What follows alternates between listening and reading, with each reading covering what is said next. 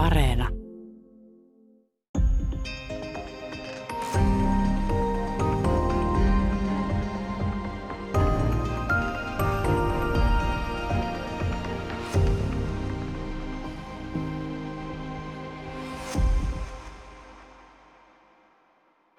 Hyvää päivää. Täällä on tänään vieraana filosofian tohtori Mari Purola. Me puhutaan kaupoista Pirun kanssa alaotsikolla suomalaisia uskomustarinoita Pirun ja ihmisen sopimuksesta. Ähm, otetaanko ensimmäiseksi ongelmaksi, kenen kanssa kauppoja tehdään? Piru, perkele, ymmärtääkseni balttilainoja, ainakin jotkut, saatana, Lucifer, vähän raamatullisempia hahmoja ja Äh, mitä kaikkia perkelettä, kaikkia mahdollisia voimassa mitä tämä vaan keksiskään, mutta tota, minkälaisia eroja niillä on ja onks, miksi sä valitsit Pirun näistä? Öö, no aloitetaan vaikka siitä, että miksi mä valitsin Pirun. Tar- äh, eikö hetkinen, tarkennus. Äh, tarkoitatko sitä nimeä Piru vai tarkoitatko sitä hahmoa Piru? Uh, mä siis itse asiassa molempia. Tota, siis mä tarkoitan sitä, että osa on jotain balttilainaa, mutta Joo. samalla se merkitys muuttuu sen kentän Joo. mukana kielialueella tai, tai, tai tekstissä. Joo. No siis äh, mä valitsin aiheen puolesta Pirun sen takia, että mä kuvittelin, että se on tällainen yksinkertainen hahmo, jota voi tutkia. Mutta itse asiassa sitten mä huomasinkin, että se olikin valtavan laaja ja monipolvinen. Ää, kuten sanoit, niin se, siinä on tätä tällaista kansainvälistä kerrostumaa ja valttilainaa. Ehkä siitä on kyllä kiistelty, onko se minkäkin tasoista lainaa, mutta joka tapauksessa niitä semmoisia eurooppalaisia vaikutteita on kyllä suomalaisessa paholaishahmossa tosi paljon tietenkin ja myöskin sieltä raamatusta niitä vaikutteita. Mutta sitten tämä Piru toisaalta on myöskin sellainen kansanperinteen hahmo ja tänne kurkottaa ehkä siihen kansanperinteen jumaliin ja tämä Piru-nimitys tulee nimenomaan sieltä mm, kansanperinteen jumalista ja Mikael Agrikola sen mainitsee siellä jumaluettelossaan. Se, miksi mä kutsun Pirua Piruksi tässä mun kirjassa, johtuu oikeastaan siitä, että mä oon tutkinut näitä tarinoita eri puolilta Suomea, niin kaikkialla puhutaan pirusta nimenomaan piruna, että tavallaan siitä voidaan käyttää synonyymejä, mutta se yleisnimi joka paikassa on piru ja kaikki tietää, mistä puhutaan silloin, kun puhutaan pirusta. Et mä oon niin lainannut sen tai olet tehnyt sen valinnan siinä mielessä, että se on tullut sieltä kertomuksista, että se on ollut se yleisin nimi, mitä käytetään ja mitä käytetään myös eri puolella Suomea. Onko se joku ajallinen kerrostuma, joka näitä erottaa? Tarkoitan, että jos Agrikola jo käytti tätä mm. termiä, niin siis jos nyt liittää suoraan usko, uskontoon, niin siis ähm, kristinuskohan eri vaiheissa on napannut pakana uskonnoista tai pakana traditioista paljon ja, ja joskus pyhimykset on vaan ikään kuin vaihtaneet nimeä mm. ja tapahtunut tällaisia. Ähm, onko Pirun kanssa tällaista, että onko se mm, muuttunut ikään kuin ähm, täysin kansanperinteistä raamatulliseksi hahmoksi? No ei, että niissä on kyllä ainakin mun käsityksen mukaan, ne käy sellaista vuoropuhelua sulassa sovussa oikeastaan koko ajan. Ainakin sen aikaan, mitä mä oon tutkinut näitä ja tavallaan sieltä jostain 1700-1900-luvulle niin se on ollut sellainen mm, vähän niin kuin että molemmat ovat saaneet vaikutteita kummastakin. Ja sitten toisaalta tässä on just piruhahmon, mikä tekee piruhahmosta kiinnostavan on se, että se oli tällainen myöskin virallisen uskonnon ylläpitämä hahmo. Että ne papit saarnasivat siitä pirusta ja käytti sitä pirunimeä ja vanhassa virsikirjassa käytetään pirunimeä. Eli tavallaan tuli sieltä virallisen uskonnon puolelta se, että tämä piru on nyt se dude. Ja mm. sitten taas tota, niin, ää, kansanuskon puolelta, kun oli näitä tarinoita, niin sitten papit sanoivat, että no nämä kaikki tarinat nyt on sitten sitä nimenomaan pirua. Että ne, niin kuin sitä, ne tavallaan kansanuskosta tuli niitä sellaisia erilaisia asioita, mitä se piru teki. Ja sitten taas kirkko vahvisti sitä, että tämäkin on sitä pirua. Et ajallista eroa mä en kyllä osaa sanoa, enkä myöskään sellaista, että olisi näissä – uskomustarinoissa semmoista varsinaista niin kuin paikallistakaan eroa, niin kuin sanoin, mutta semmoinen ero on, että äh, hirmu harvoin käytetään näitä tällaisia raamatullisia nimiä, että joku saatana oli tosi semmoinen, se oli niin semmoinen pelottava nimenä, Samoin kuin sitten ö, joku perkele. Kyllä sitäkin vähän käytettiin. Lucifer oli myös tosi harvinainen. Että niitä käytettiin lähinnä sellaisissa tapauksissa, että manattiin jotain tai oli semmoinen niin kuin joku loitsu, niin silloin niin kuin tällaiset voimakkaat raamatulliset nimet sisälsi enemmän sitä sellaista pirun valtaa kuin sitten tällainen ä, proosallinen ja arkinen piru-nimitys. Et se oli enemmän semmoista niin kuin käyttöyhteyden eroa näissä, jos voi sanoa, kuin sitä, että se olisi ajallisesti se nimenkäyttö muuttunut. Mutta niin kuin Mä haluan muistuttaa siitä, että mä puhun nyt vaan uskomustarinoista, että mä en puhu siitä esimerkiksi millä tavalla on vaikka jossain hartauskirjallisuudessa tai kirkollisessa traditiossa sitten näitä nimityksiä viljelty sen kummemmin, sitä ajallista juttua en ole tutkinut. No entä sitten tota, pirun monikollisuus? Mä tarkoitan sitä, että on ollut, on ollut haltioita, jotain tonttia, on ollut tota, väkeä, siis mm. väkeä kulkenut vainajia, metsänneitoja, mitä näitä onkaan, mutta ne on olennaisesti sidottuja johonkin paikkaan. Mm. Ja, ja tota, onko tämä piru tai ainakin mä ymmärrän ainakin saatanan ää, yksiköllisesti, se on Jumalan vastavoima, siis raamatussa tai valon tuoja ja langennut, eikä mitä nyt näitä onkaan, mutta se ei missään nimessä ole metsänneito tai jotain tällaista, ei sukupuolensa takia eikä ikään kuin vakavuusasteensa maan mukaisesti. Eli ää, voiko pirua käyttää yksiköllisesti ja monikollisesti? voi käyttää. Ja ö, näissä kertomuksissa käytetään myöskin pirua yksiköllisesti ja monikollisesti, mutta niinhän käytetään raamatussakin. Onhan raamatussakin tavallaan, josta nämä paholaishahmot kuitenkin ottaa aika paljon inspiraatiota, niin onhan sielläkin yksiköllinen niin kuin paholainen, joka käy Jumalan kanssa neuvotteluja, ja sitten on näitä ää, legioonapiruja, joita ajetaan sitten pois. Et siinä mielessä se on, sen käyttäminen on näissä kertomuksissa suhteellisen niin kuin ongelmatonta, että siellä sopimus tehdään aina yksiköllisen pirun kanssa, että sopimusta ei tehdä pirujoukon kanssa, mutta siinä vaiheessa, kun se sopimus täyttyy ja ihmistä tullaan hakemaan, niin siinä vaiheessa hakijana voisit olla pirujoukko ää, tai piru perheineenkin jopa. Et Euroopassa oli vielä tunnetumpi sellainen pirun perhekäsite, että suomalaisissa uskomustarinoissa se tulee semmoisena vähän niin kuin sivulauseen omaisesti, että piru tuli perheineen tai piru tuli poikineen, että voi ajatella, että sillä pirulla ajateltiin olevan perhe.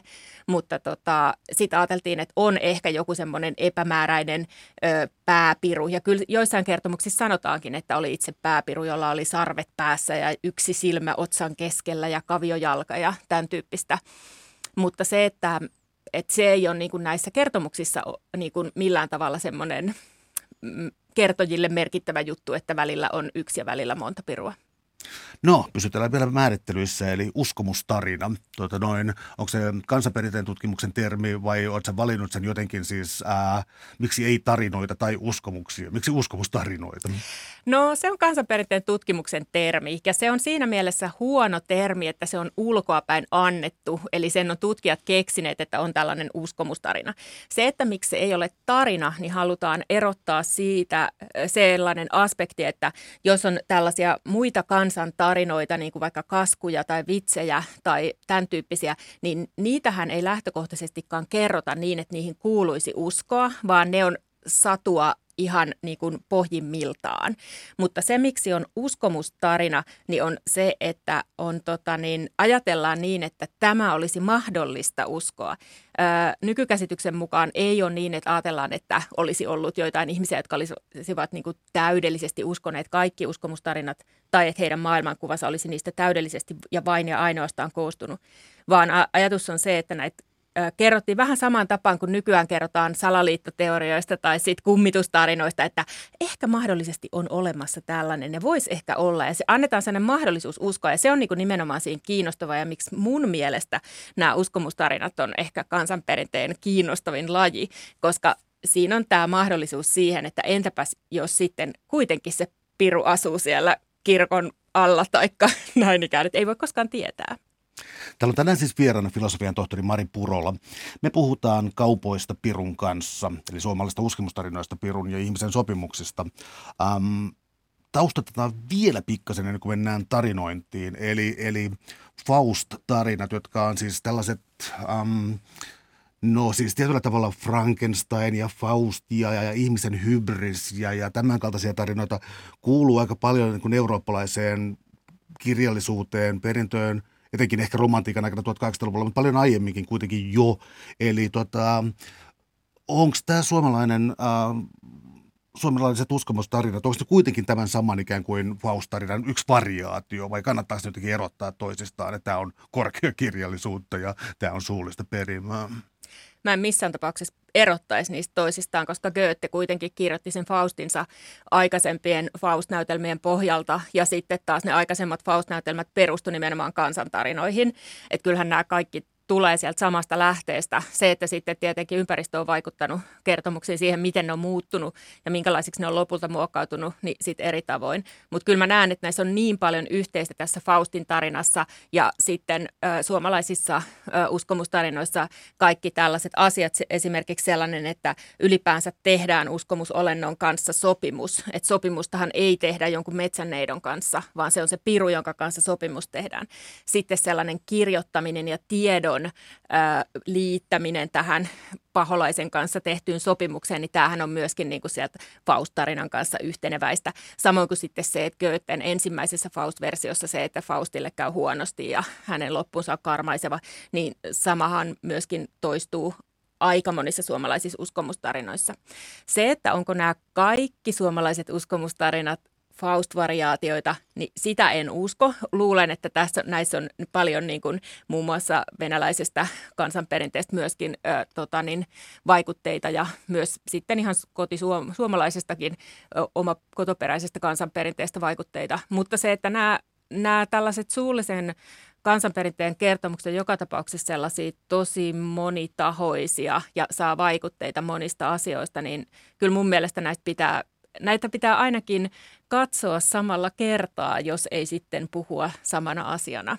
No kirjallisesta lähteestä löytyy myös ehkä suomalaisittain olennainen, eli vanha virsikirja. Äh, kertoit sen mm, ajasta ja tota, nimistöstä, koska siis se on sitten ilmeisesti ollut tällainen, joka äh, raamatun kuvien ohella on ollut sitten tällainen tekstimuotoinen hyvä lähde kaikille saatanallisille säkeille. Kyllä.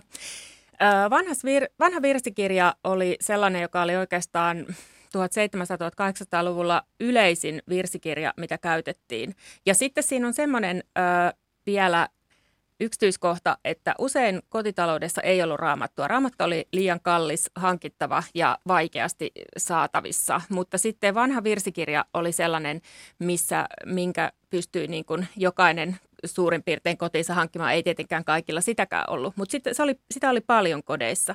Ja sitä myös, kun niitä virsiä veisattiin siellä kirkossa, niin se tavallaan se sen vanhan virsikirjan maailmankuva oli kyllä läsnä siellä ihmisten elämässä. Ja vanhassa virsikirjassa yleisin ö, paholaisen nimitys on nimenomaan piru. Ja tämä on tosi kiinnostavaa siinä mielessä, että esimerkiksi suomenruotsalaisessa versiossa ei ole näin, että siellä ei ole faan esimerkiksi se yleisin. että siinä mielessä niin kun, ö, suomalaisten kirkollisten lähteiden käyttämät nimet menee niin kuin lähemmin yhteen uskomusperinteen nimien kanssa kuin monissa muissa maissa. Sitten vanhassa virsikirjassa käytetään sitä pirua ja siellä esimerkiksi vanhan virsikirjan pirunäkemys on paljon semmoinen niin kuin julmempi mitä raamatussa. Et raamatussa on ehkä semmoinen vähän filosofisempi näkemys ja piru on sellainen, että, että se ei ole niin, kuin niin yksiselitteisesti paha eikä ihmiselle semmoinen vaaraksi välttämättä. Mutta sitten taas vanhassa virsikirjassa niin se oli selkeästi sellainen, joka saalisti ihmistä ja halusi ihmisen ää, niin kuin pyydystää ja oli just Pirun paulat ja tämmöiset sieltä vanhasta virsikirjasta. Että se, se on vaikuttanut paljon niin kuin siihen maailman katsomukseen, mikä ihmisillä silloin on ollut. Ja sen takia se on kyllä kiinnostava tarinamuoto. Eli tässä oli niin taustalla ikään kuin yleiseurooppalaista äh, Faustia ja muuta, siis tällaista tarinaa, vanha virsikirja, mutta äh, olennainen on sitten tämä tarinamuoto ja tässä tapauksessa erityisesti suullinen traditio. Eli äh, millä tavalla näitä levitettiin? Siis oliko kirkossa, varoitettiinko Pirun töistä valtavasti vai oliko niillä myös sellainen ikään kuin suullisen perinteen sekä viihteellinen että moraalinen pohja, miten sitä käsiteltiin? No mä luulen, että se oli enemmänkin nimenomaan tämä ö, viihteellinen ja moraalinen ö, kasvatus tai performanssi, mikä tapahtui siellä kotona illalla vieraiden kesken ja kotipiirissä. Että tosi monissa kertomuksissa tai näissä tarinoissa, mitä olen tutkinut, niin niissä on sellaisia mainintoja siitä, että missä tilanteissa näitä kerrotaan ja aina sanotaan, että yön pimeinä hetkinä tai iltapuhteina tai silloin, kun tuli vieraita kylään ja oli ilta ja pimeää, että niitä kerrottiin sellaisessa tuttava piirissä. Ja niissä tuli se sellainen idea siitä, että haluttiin kertoa, että ei se noin mennyt, vaan mä, voin, mä kerron tämän nyt, miten tämä meni oikeasti. Ja niin, mutta mä olen kuullut vielä tällaisen tarinan. Sitten tuli sellainen vähän niin kuin kilpailuelementti vielä siihen, että kuka osaa kertoa kaikista kauheimman tarinan.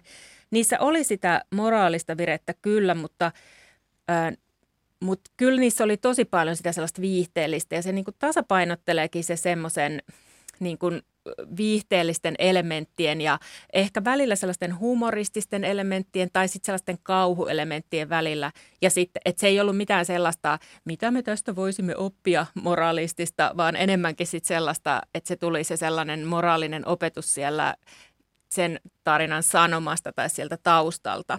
Mutta kyllähän niillä niin kuin hirveän paljon – tuettiin sitä semmoista käsitystä siitä, että ihmisen pitää olla nöyrä ja ö, kunnioittaa ö, vanhempia ja kunnioittaa sitä asemaa, missä hän on, että ei siitä saa niin kuin omasta lokerostansa astua ulos ja ei saa haluta määränsä enempää ja pitää olla semmoinen niin kuin kuuliainen kansalainen. Että kyllähän se on niin kuin siellä semmoisena taustaoletuksena näissä ja semmoisena, että sitten säilyt pirulta ö, tai pirun kynsistä jos tota, niin olet tällainen ihminen.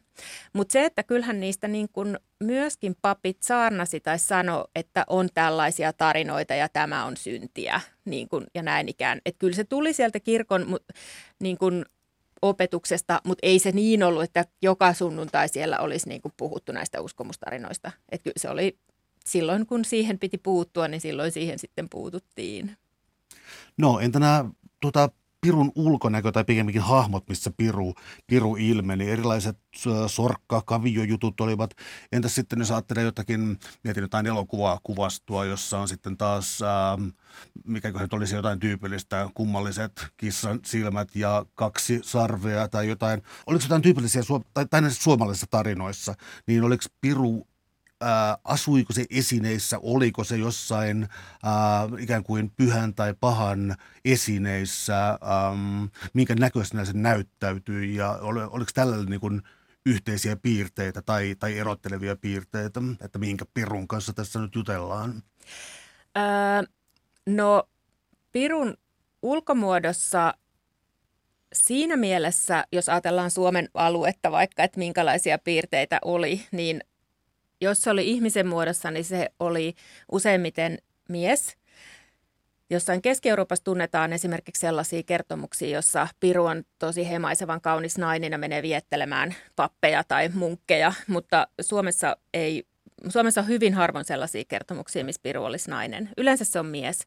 Yleensä se on yläluokkainen mies ja semmoinen erityisen komea tai suurikokoinen tai ää, ajelee hienoilla vaunuilla, että hän niin kuin erottuu siitä joukosta. Mutta ei välttämättä heti paikalla, että semmoinen pirun ö, kaikista tunnusomaisin ominaisuus on se, että piru muuttaa muotoa, että se niin kuin muuttaa itsensä joksikin toiseksi ja se, silloin sillä voi olla myöskin tällaisia esinemuotoja. Että näissä kertomuksissa on esimerkiksi sille, että kun pirun, ö, pirulta voi päästä pakoon niin, että oleskelee alttarilla – niin sitten kun Piru yrittää ihmistä saada pois sieltä alttarilta, jotta hän saisi napattua sen ihmisen itselleen, niin Piru saattaa esimerkiksi olla vaikka auringon paiste, koska se yrittää huijata sitä ihmistä, että nyt onkin jo aamu ja sä voit tulla sieltä pois. Tai sitten se Piru voi olla vaikka hyökkäävä sonnilauma, että sitten se ihminen pelkää ja lähtee karkuun sieltä. Ja sitten Piru voi tulla jopa sellaisena punaisena lankana kirkon katosta ja yrittää napata sitä ihmistä. Että se voi olla niin kuin kyllä esineenä, mutta kaikista useimmiten se on tällainen mieshahmo. Ja sitten äh, piru tunnistetaan just siitä sellaisesta niin kuin outoudesta tai poikkeavuudesta, että ei voi sanoa niin kuin spesifisti, että no okei, että Suomessa aina oli se lehmänjalka, vaan se saattoi olla joku poikkeava ominaisuus, mutta sitten sitten jotain niin kuin heti huomattu. Ja usein se kyllä oli joku eläimen jalka tai sitten saattoi olla joku häntä taikka, tai sitten saattoi olla vain jotain outoa tapahtua, niin sitä tulkittiin, että no tämä täytyy olla piru, koska kävi näin. Tai sitten esimerkiksi piru voi esiintyä eläimenä niin, että se tulee vaanimaan sitä ihmistä, joka on itsensä hänelle luvannut. Se voi istua vaikka lintuna siellä ja laulaa tosi kova äänisesti ja odottaa, että se ihminen kuolee, niin hän saa sen sielun napattua sieltä. Et ehkä se pirun kaikista tunnistettavin ominaisuus on se, että se muuttaa muotoa ja se on jollain tavalla outo. Mä tartun tuohon saa sielun napattua, eli mistä käytiin kauppaa. Ää, eli mitä ihmiset oikeastaan halusivat. Eli tota, mä en halua johdatella kamalasti, mutta siis vaurautta, avio-onnea vai, vai niin kuin, ää, peräti jotakin niin aivan demonisia voimia ää, tai jotakin tällaista niin kuin, hyvin voimakasta jotain. Mä, mistä käytiin kauppaa? No nämä kertomukset, mitä mä oon tutkinut, niin mä oon näissä rajannut noidat pois. Eli mä en ole tutkinut varsinaisesti noita tarinoita, koska mun mielestä oli kiinnostavaa ää, nähdä, että mistä ihan tavalliset tai mistä ihan tavallisten ihmisten kerrottiin käyvän kauppaa Pirun kanssa. Ja tavalliset ihmiset käy tavallisista asioista myöskin sitä kauppaa. Eli ei käyty kauppaa mistään sellaisesta, että haluan itselleni siivet tai että haluan muuttua näkymättömäksi, vaan kauppaa käytiin sellaisesta, että jos oli kyseessä mies, joka kävi kauppaa, niin hän halusi rahaa tai sitten hän halusi menestystä. Ja se saattoi tulla se menestys niin, että vaikka hän onnistui kaikissa toimissaan tai hän vaurastui ö, tehdessä vaikka maataloudessa niin, että aina kaikki tota, niin hänen viljansatonsa onnistui ja hänen tota, niin, karjansa lisääntyi nopeammin kuin kenenkään muun. Et siitä oli eri tapoja tavallaan, miten Piru saattoi sitä vaurautta antaa, mutta se miehen toiveissa oli saada rahaa ja menestystä. Ja sitten taas, jos sopimuksen teki nainen, niin yleensä nainen oli semmoisessa jossain kuoleman vaarassa, se oli pudonnut avantoon tai sitten oli tapahtunut jotain tosi kauheata. Siltä oli hävinnyt lehmät tonne metsään ja se oli menettämässä koko omaisuutensa. Ja nainen itse asiassa saa Pirulta apua. Hän hän on sellaisessa epätoivoisessa tilanteessa, jos kukaan ei tule häntä auttamaan, nainen saattaa huutaa jopa apua ja siellä ei, ää, ei kukaan ihminen tule paikalle, mutta piru tulee paikalle. Ja silloin niin kun, nainen ei välttämättä saa mitään muuta kuin sen, että hän ei menetä henkiriepuaan, mutta piru sitten kyllä saa naiselta asioita. Täällä on tänään siis vieraana filosofian tohtori Mari Purola. Me puhutaan kaupoista Pirun kanssa suomalaisessa uskomustarinoissa ja siitä, mihin ne kytkeytyy. Ähm, jos miettii tuota, mitä äskenkin sanoit, niin on tuntuu selkeältä, että on jonkinlainen yhteisö ja yhteisöllinen kontrolli, jos on tärkeää se, että kenellä on, ää, tota, tota, kenellä on hyvä satoja, joka ikään kuin erottuu tällä tavalla. Mutta sitten viittasit myös tällaiseen ikään kuin rikkaaseen ja yläluokkaiseen, yläluokkaiseen hahmoon. Ja, ja tarttuisin tohon ensin, koska siis elokuvien ystävänä tulee mieleen, että siis niin kun amerikkalaisessa, britti, no sanotaan sitä vaikka anglosaksisessa kauhuelokuvan genressä, niin siellä on Yhdysvalloissa esimerkiksi on aina vanha raha. Ja ne suvut, mistä Damien tai paholaisen poika tulee tai Rosemaryn, Rosemaryn äh, Rosemaryn painajainen, eli tämä lapsi, niin tota, ne edustaa vanhaa rahaa, joka kenties on Amerikassa hieman niin kuin erilaisessa asemassa kuin miten eurooppalaisessa kulttuurissa, joka ei vaan niin kuin sovi modernissa mielessä ää, tavalliselle keskiluokalle. Ja sitten tässä, nyt mä haluan koukata taas takaisin tähän kansanperinteeseen, niin siellä on näitä ulkoa tulleita varakkaita, mystisiä hahmoja. Eli onko Joo. tämä myös sellainen, joka niin kuin, kantaa läpi Euroopan ja muuallekin? Kyllä mä epäilen, että se kantaa, koska Suomessahan on nämä free-muurarit, eli joita ajatellaan, että ne saattaa ehkä olla vapaa-muurareita, jotka on tällaisia yläluokkaisia kartanoissa asuvia ö, herroja, joilla on ruotsinkieliseltä kuulostava sukunimi, jotka on, ne on todella mystisiä näissä kertomuksissa siinä mielessä, että heillä, heillä sit saattaa olla ihmisen nahkaisia vaatteita siellä. Heillä on salahuoneita, jossa he tanssivat pirun kanssa niin, että veri lentää. Ja äh, heillä on myös tällaisia outoja tapoja nimenomaan näillä freemuurareilla. Eli siinä mielessä tämä kyllä kytkeytyy tähän tämmöiseen yläluokkaisuuteen. Ja voi ajatella, että se freemuurarin kohtalo Pirun kumppanina oli yleensä aika ikävä, niin voi ajatella, että niin kuin tässä ehkä korostetaan sitä sellaista eroa, että nämä tällaiset vanhan rahan ihmiset ovat hyvin outoja ja heidän asemansa ei kannata yrittää, koska sitten veri lentää. Eli äh, tämä Freemurari-kertomusperinne on niin kuin nimenomaan kytkeytyy tähän tämän tyyppiseen.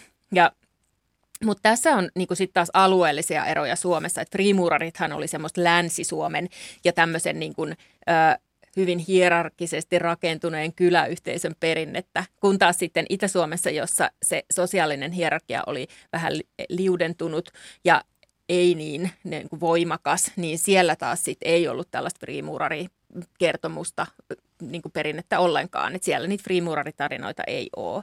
Ja mä oon esimerkiksi kotoisin Keski-Suomesta. En, mä, mä en ollut ikinä kuullut freemurarista ennen kuin mä rupesin tekemään tätä tutkimusta. Ja sitten taas mä tunnen mun ystäviä, jotka on kotoisin niin kuin Länsi-Suomesta, niin he on sille, että joo, että kyllä he on niin kuin kuullut näistä. Että tästä tulee se sellainen niin kuin, tavallaan ö, uskomustarinoiden yhteys siihen semmoiseen, niin kuin sanoit, että sellaiseen, että pönkitetään sitä semmoista sosiaalista rakennetta ja on niin kuin sitä semmoista, niin kuin vahditaan sitä ihmisten käyttäytymistä, niin, niin kuin siellä Länsi-Suomessa se kontrolli oli ehkä vähän tiukempi niin kuin näistä pirutarinoista, pirutarinoiden perusteella, mitä siellä Itä-Suomessa. Jos on tehnyt Pirun kanssa sopimuksen ja äh, myynyt enemmän tai vähemmän äh, hyvänä diilinä sielunsa, niin tota, mä kysyn jo oikeastaan siis sitä, että mitä ihmiset haluaa. Mutta tämä sopimuksen muoto, eli milloin se peritään, niin se tuntuu olevan sellainen, ähm, että se tuli yllätyksenä ihmiselle, että peruuko piru sielun kuolinvuoteella vai silloin, kun joku tulee täysi-ikäiseksi tai jossakin muussa tällaisessa tai vie ensimmäisen lapsen. Eli oliko nämä tällaisia niin yllätyksellisiä nämä kohdat, milloin piru tuli vaatimaan maksunsa?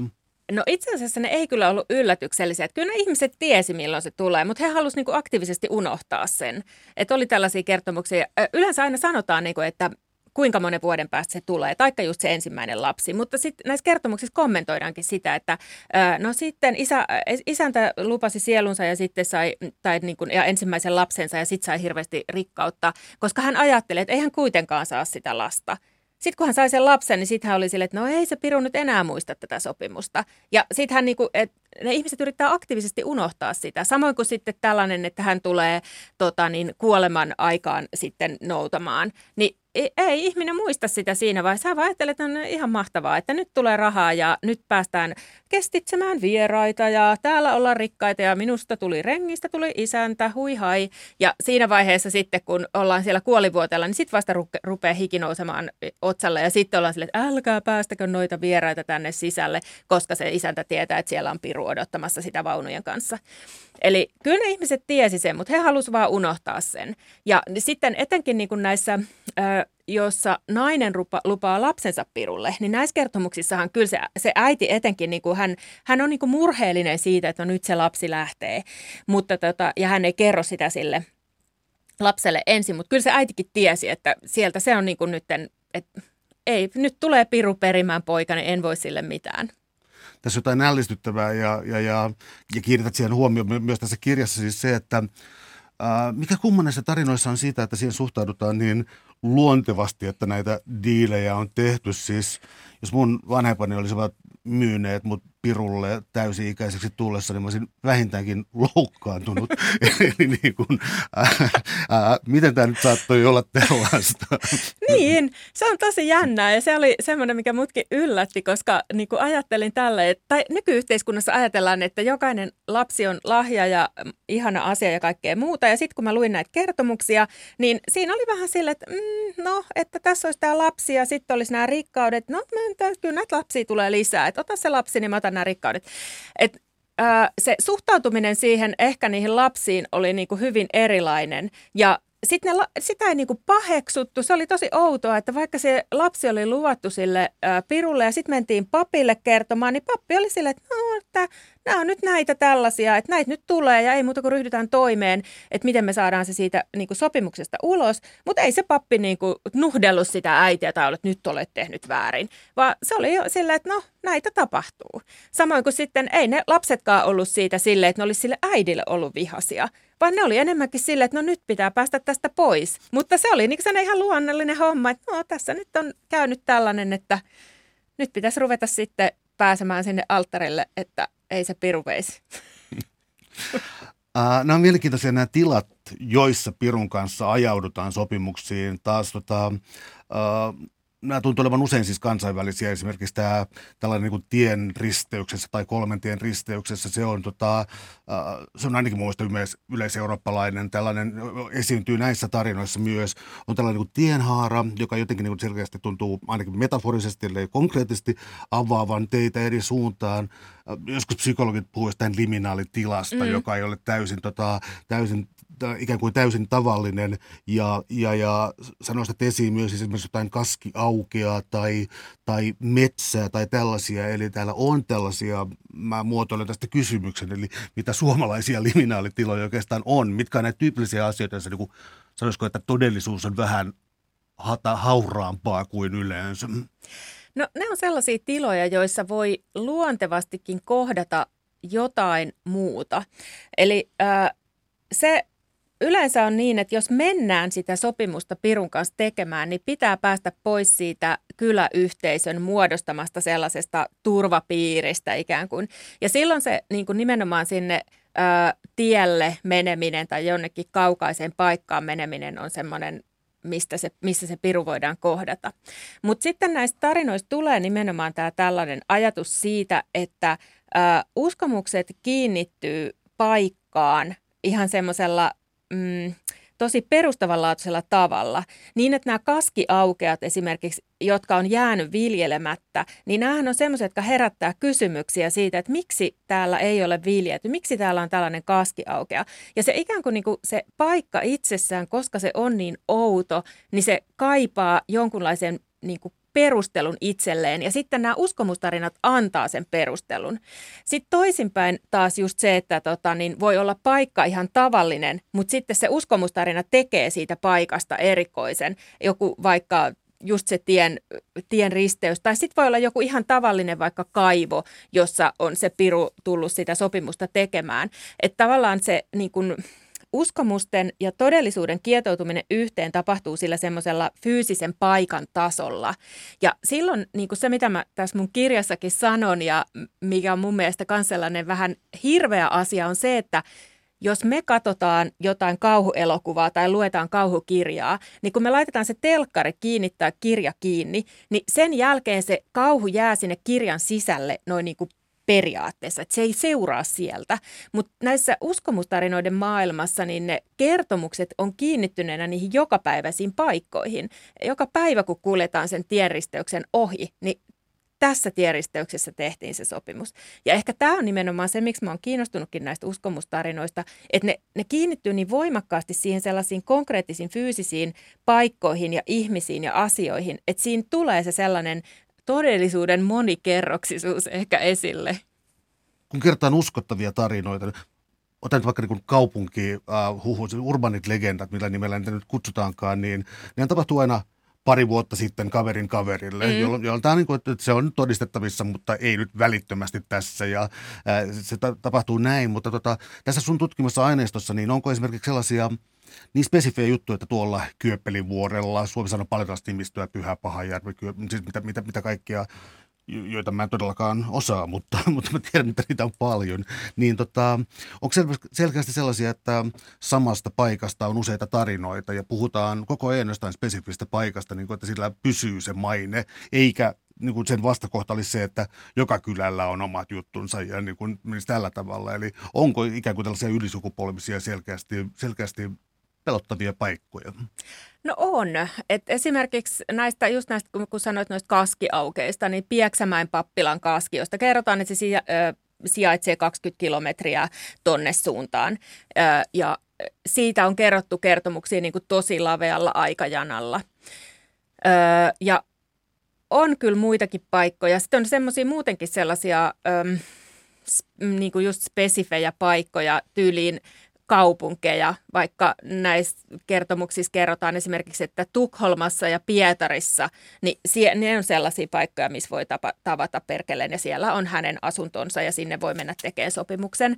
Että tämmöiset ö, paikat, jotka on konkreettisesti olemassa, mutta jotka on hiukan kauempana, niin ne on myös näissä uskomustarinoissa sellaisia totuude, totuuteen kiinnittäviä asioita.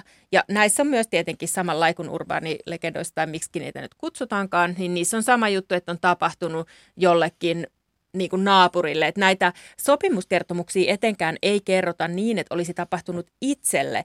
On sellaisia pirukertomuksia, mistä kerrotaan, että piru on näyttäytynyt ja näin ikään, jolloin se voi olla semmoinen niin kuin itselle tapahtunut tarina. Mutta kukaan ei, tai mä en löytänyt yhtäkään sellaista tarinaa, jossa ihminen olisi ollut silleen, että no minä menin sitten sinne tienhaaraan ja siinä kun keittelin sitä mustaa kissaa ja mustaa kukkoa, niin siellähän se piru ilmestyi. Että nämä kerrotaan aina sille, että nämä on tapahtunut jollekin niin kuin toiselle henkilölle. Mutta se, että kyllähän näitä henkilöitä nimetään esimerkiksi ja kerrotaan myöskin näistä kartanoista, että nämä freemuurarien kartanot on myös sellaisia ö, ylisukupolvisia maagisia paikkoja, koska siellähän ne vieläkin tönöttää ne kartanot ja siellä niitä oletettavasti on näitä punaisia huoneita, joissa tanssitaan pirun kanssa. No tullaan siihen, miten näitä sopimuksia tehdään, koska mua ällistytti siis se, että ähm, mä luovutan sulle ihan kohta puheenvuoron näistä niin rankemmista, mutta jotkut oli sellaisia, niin kuin, ei saamari, tuli tehtyä Pirun kanssa sopimus, niin kuin huomaa puoli tuntia myöhemmin, tällaisia hyvin kevyitä. Ja sitten on tota, tällaisia ää, veri, erilaisia tällaisia ikään kuin uhreja, eli mitä tällaisia erilaisia muotoja, muotoja oli, siis millä vahvistettiin, jos vahvistettiin tämä diili Pirun kanssa? No niin kuin sanoit, niin verihän oli aika usein. Yleensä oli myös kirjoittaminen. Että jos kerrottiin siitä, että miten sopimus tehtiin, niin aika usein siihen liittyi se, että kirjoitettiin nimi. Sitten saadettiin kirjoittaa se nimenomaan verellä, että nämä oli tällaiset yleiset. Ja näähän on myöskin niin kuin ihan yleiseurooppalaisia asioita, että kirjoitetaan verellä nimi sinne pirun kirjaan. No sitten tosi usein oli sellaista, että mennään raamatun päälle polvilleen tai seisomaan raamatun päälle. Tavallaan sellainen raamatun häpäiseminen on tässä. Mutta sitten hassu juttu on se, että osassa tarinoista myöskin pystyy pelastumaan sillä tavalla pirulta, että menee raamatun päälle seisomaan. Että se saattaakin olla, sit muodostaa ikään kuin semmoisen suojan se raamattu, mutta tässä sopimusta tehdessä se on nimenomaan niin kuin halventavissa tarkoituksessa sen raamatun niin kuin häpäiseminen. Ja sitten saattoi olla sellaista, että mentiin saunaan kiroilemaan tai viheltämään. Ne oli sellaiset ehkä aika suhteellisen helpot, mutta siis semmoiset, että ne, e, se ei ollut semmoinen vahinko, vaan että jos saunaan meni kiroilemaan, niin siinä oli kyllä sitten se tosi pelissä. Että tällaisia asioita. No se, että olisi pitänyt uhrata jotain, niin semmoista ei oikeastaan näissä sopimuskertomuksissa ole. Et enemmän se oli sitten sitä oman verensä uhraamista. Täällä on tänään siis vieraana filosofian tohtori Mari Purola. Me puhutaan kaupoista Pirun kanssa, suomalaisista uskomustarinoista. Ähm, Pirun tai Perkeleen nimiä on monta, joka kuuluu hahmon luonteeseen. Ähm, yksi tällainen asia, joka ällistytti mua tässä on siis se, että otetaan sitten pelastaja, oli se sitten kirkko tai pappi pappi, niin ällistyttävän moni näistä tarinoista loppuu siihen, että sitten tuli pappi ja sylkäisi naamaan ja sitten tilanne raukeaa. Mä olin niin kuin lisää, miksei tämä nyt jatku tämä tarina tästä yhtään enempää, että vähintään sellaista niin kuin ja tyyppistä niin kuin monen tunnin urakkaa siinä odottaa, mutta nämä monet päättyy hyvin helposti. Joo, monet päättyy vaan siihen, että se ö, pappi saa sen pirun lähtemään pois, taikka sitten ihan sellaisenkin niinkin proosalliseen, että ihminen menee piiloon niin kauaksi aikaa, kunnes se piru häntä etsii ja se piru ei löydä häntä ja sitten se sopimus raukeaa. Ö, tosiaan se raukeaa helposti silloin, kun käytetään tätä vastamagiaa, mikä on joku papin lausuma rukous tai sitten siellä alttarilla oleskelu tai näin, mutta se, että sä sanoit, että sä toivot sitä semmoista vähän enemmän niin kuin actionia siihen sopimuksesta irti pääsemiseen, niin kyllä niitäkin kertomuksia on. Et siellä on näitä tällaisia, missä ö, esimerkiksi yhdessä kertomuksessa tämmöinen isäntä, joka oli tehnyt Pirun kanssa sopimuksen, niin sitten ö, Piru oli sanonut, että hän tulee hakemaan hänet ö, torstai-yönä ja tiettynä vuonna. Ja silloin tämä isäntä meni kysymään papilta apua ja pappi kertoi, että hänen pitää hankkia vihkivettä, tämmöinen tynnyrillinen ja sitten isäntä meni sinne tynnyriin vihkiveteen ja Tota, niin sitten sinne ympärille otettiin 12 pappia ja 12 pappia jokaisella oli ää, tota, niin, raamattu ja sitten ne siellä rukoili ja veisasi virsiä ja polttivat kynttilöitä ja he tekivät tämän niin kuin koko yön aina torstaina sitten siitä eteenpäin, koska oli sitten riski siihen, että tota, niin, torstaina se henki lähtee. Ja mutta sitten kävi, yhtenä yönä kävi kyllä näin, että sitten he olivat kaikki nukahtaneet ja sittenhän se oli se isäntä sieltä hävinnyt, eli Piru oli käynyt sen omansa perimässä. Mutta se, että kyllä näitä tällaisia monimutkaisempiakin kertomuksia on. Samoin kuin yksi mun suosikkikertomus on sellainen, jossa poika on luvattu pirulle ja sitten tämä isäntä, isä kertoo sen sille pojalle ja sitten poika menee kysymään apua, miten tämä pitäisi ratkaista tämä tilanne, niin hänen pitää kirveellä veistää sellainen lava keskelle ö, pihaa ja sitten ö, se vaan saa käyttää kirvestä. Ja sitten hän pitää kirjoittaa siihen isämeidän rukousta sen lavan ympärille. Ja sitten kun se on kirjoitettu täyteen isämeidän rukousta, niin sitten mennään seisomaan sinne keskelle sitä lavaa, jossa on tänne isämeidän rukousympyrä siinä. Ja sitten veisataan virsikirjasta ja tässäkin kertomuksessa kerrotaan, miten ö, nämä pirut yrittivät napata näitä sekä tätä pirulle luvattua poikaa että hänen vanhempia, jotka siellä seisoi, mutta mutta tota, he ei saaneet häntä sieltä napattua. Mutta se, että kyllä tällaisia niin monimutkaisempiakin tapoja sitten löytyy. Mutta useinhan näissä kertomuksissa on nimenomaan se sellainen, että niin kuin puhuttiin siitä, että miten näitä kerrotaan, niin tämä tällainen, osa näistä kertomuksista on semmoisia vähän niin kuin riisuttuja versioita. Että sitten ö, jokainen kertoja saattoi sinne pikkasen niin kertoa, sit lisätä niitä yksityiskohtia, ehkä myös tietämiään tai välillä mahdollisesti ihan vähän keksimiään yksityiskohtia, mutta se, että se kertomuksen juoni oli niinku sama, mutta sitten se, että kuinka monta kynttilää piti sytyttää, niin sitten se saattoi ehkä vaihdella siinä. Oliko sellaisia raamatullisia piruhahmoja, jotka oli siis selkeästi siis Jumalan vastavoima? mä tarkoitan sitä, että piru on mm, valheiden isä voi ilmetä missä muodossa tahansa ja siis äh, jonka tehtävä on houkutella – viekkaasti ja erilaisin valhein ja, ja eri hahmoin ää, yksilöä. Eli siis ää, puhun siis niin raamatut käärmeestä, kuinka Jeesus tuota, autiomaassa 40 mm. päivää varmaankin viettäneenä ja siellä siis Piru yrittää vietellä, saada pauloihinsa ja tämän kaltaisia asioita. Onko tällaista äh, hyvin pelottavaa hahmoa olemassa tässä kansanperinteen, kansanperinteen arkistoissa? Mm, tota niin, se, että Piru yrittäisi houkutella, niin sitä on kyllä tosi vähän. Yleensä ne ihmiset itse haluaa, mutta se, että onko pelottava hahmoa, niin on. Siis eihän ne hahmot, jotka tulee hakemaan esimerkiksi sitä ihmistä sieltä alttarilta, niin niitähän kuvataan, että ne on tosi pelottavia.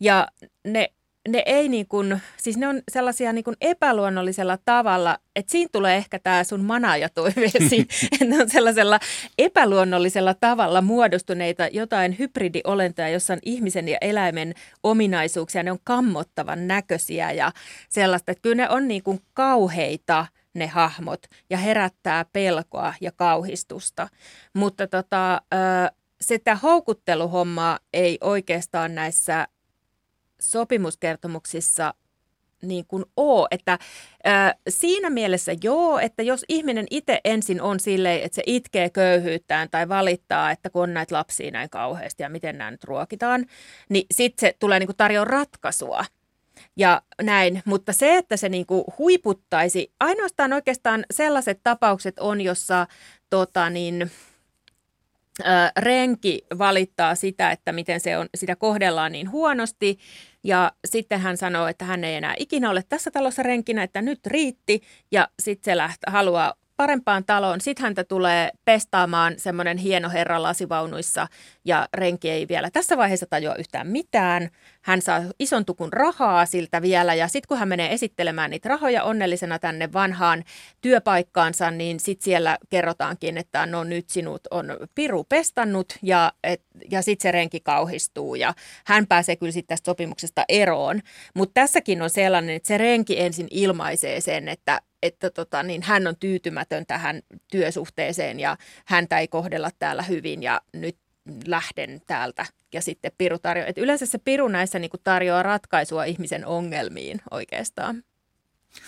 Täällä on tänään siis vieraana filosofian tohtori Mari Purola. Me puhutaan kaupoista Pirun kanssa. Ähm, mä olisin kysynyt sellaista, että tota, tässä ollaan tässä ollaan keskustelun aikana viitattu siis siihen, että tässä on jonkinlainen yhteisön moraali, yhteisön järjestys ja miten sitä rikotaan. Esimerkiksi siis ehkä niin kuin varallisuuden näyttämisellä tai sitten niin kuin ihan ikään kuin omituisella, niin vähän niin kuin individualismin vastaisena asiana. Mutta mä etin sieltä, tota, mä etin näistä yhtä asiaa, joka on turhamaisuus ja se varmaan löytyy täältä, mutta tota, koska tota, mä, mulla ei tätä muistiinpanossa sulla on ylhäällä, mutta sä, sulla oli kertomus sellaisesta, jossa oli nainen ää, tehnyt kaupan pirun kanssa ja sitten äm, ilmeisesti se oli halunnut kammata hiuksiansa kovasti. Sitä kammat, piru kampasi, kunnes veri valui. Tanssikengät jalkaan, kunnes jalat olivat aivan veressä ja muuta, jossa tuntui olevan siis tällainen tanssin ja kauneuden palvelun rangaistus, koska tämähän on yleinen teema ää, tällaisissa No siis turhamaisuus, äh, siis, niinku, se on draamatullinen synti, se on yksi tällaisista myös, myös antiikin Kreikan syntejä. Äh, tämä, joka sulla tuli esimerkiksi, niin onko se yksi esimerkki siitä, mitä myös suomalaisessa perinteessä on? Joo, siis se, että mä sanoin, että se piru ei houkuttele sopimukseen, niin, äh, tota, niin sitten taas kyllä piru niin kun, joihinkin synteihin houkuttelee, mutta silloin ei ole kyse, so, kyse sopimuksesta. Et esimerkiksi just tämä tällainen tansseihin houkutteleminen, että jos on tällainen tanssin himoinen nainen yleensä, niin sitten piru saattaa tulla sellaisena nuorena salskeana miehenä häntä pyytämään sinne tansseihin. Ja sitten kun yleensä tämän naisen nimi on Kirsti, niin sitten kaunis Kirsti ensin laittaa itsensä vielä kauniimmaksi ja lähtee sitten tämän nuoren salskean miehen kanssa sinne tansseihin, mutta sitten rangaistukseksi piru tanssittaa sitten hänet kuoliaaksi ja on siellä nahkat seinillä sen jälkeen ja hän on nylkeä ja suolistaa naisen, eli Kirstin. Mutta tota niin, että tällaisissa kertomuksissa on kyllä semmoista houkuttelua. Samoin kuin sitten semmoisissa, että jos ihmiset on menossa vaikka kirkkoon, niin sitten saattaa olla, että jos on semmoinen oikein kova metsämies, joka tykkää hirveästi saalistaa kaikkea, niin sitten voi olla, että kun hän on menossa kirkkoon, niin sitten piru hyppii edessä sellaisena tosi pulskana jäniksenä vaikka, ja sitten se mies harhautuu sitten sinne jänismetsälle, eikä menekään kirkkoon, niin siinä niin kuin piru houkuttelee. Mutta sitten se, että se on, se on niin kuin vähän eri juttu, että siinä se ihminen ei niin kuin tee sellaista tietoista sopimusta, että näissä mun tutkimiskertomuksissa se pointti on just se, että se ihminen itsekin on jo, jossain kohtaa ainakin myöntynyt tähän sopimukseen, jos ei muuta, tai sitten ellei ole niin itse varsin sitä niin halunnut, niin ainakin antanut suostumuksensa, että sopimus syntyy. No, kirjassa perusteella vaikuttaa siis siltä, että ensinnäkin nämä tarinat on, siis nämä on suomalaisia variaatioita, mutta niin kuin laajasta perinteestä ja vapaamuuren 1700-luvulla täällä on niin kuin vaikka kuinka paljon. Eli mun kysymykseni on varmaan, että mikä Spirun tap tappaisi. Eli ei taida poistua kuitenkaan siis kaunokirjallisuudesta, kuvastosta tai tällaisesta. Mikä Pirun tappaisi? Ilmeisesti ei mikään. niin. Ei Pirua mm. tapa mikään. Kyllä se vaan vieläkin täällä kolkuttelee meidän keskuudessa. Ja ehkä tässä tulee sellainen, ehkä Pirun rooli muuttuu ajan myötä, niin kuin se on muuttunut myös uskomuksissa ajan myötä, että jos ajattelee, että silloin uskomustarinoiden ja näiden sopimustarinoidenkin alkuaikoina, niin Piru oli sellainen yksi hahmo muiden joukossa ja sitten mitä e- enemmän, tai mitä edemmäs päästiin niin kuin tällaisessa kristillisen kulttuurin niin kuin ylivallassa, niin sitä enemmän pirusta tuli semmoinen ö, uskomusten yleishahmo, johon niin kuin kite, niin kuin yhdistettiin sitten kaikkia muitakin hahmoja. Ja nyt taas sitten tuntuu siltä, että piru on ehkä niin kuin siirtymässä sinne jonnekin ö, ehkä enemmän vielä viihteellisyyteen. Mutta tokihan niin kuin, ö, kaikki meidän nykyinenkin maailmankuva, niin kyllähän kristillinen maailmankuva ja tällaiset... Ö, monet muutkin uskonnot, niin kyllähän on yleismaailmallisesti se ajatus siitä, että on olemassa jotain persoonallista pahuutta, niin kyllähän se, niin kuin se pirukäsitykset siihen kiinnittyy ja näin ikään, että eihän se, ei se mihinkään poistu, että et Piru on semmoinen mukava hahmo silloin, kun tarvitaan jotain selitystä sille, miksi ihminen ei itse pysty hillitsemään itseään.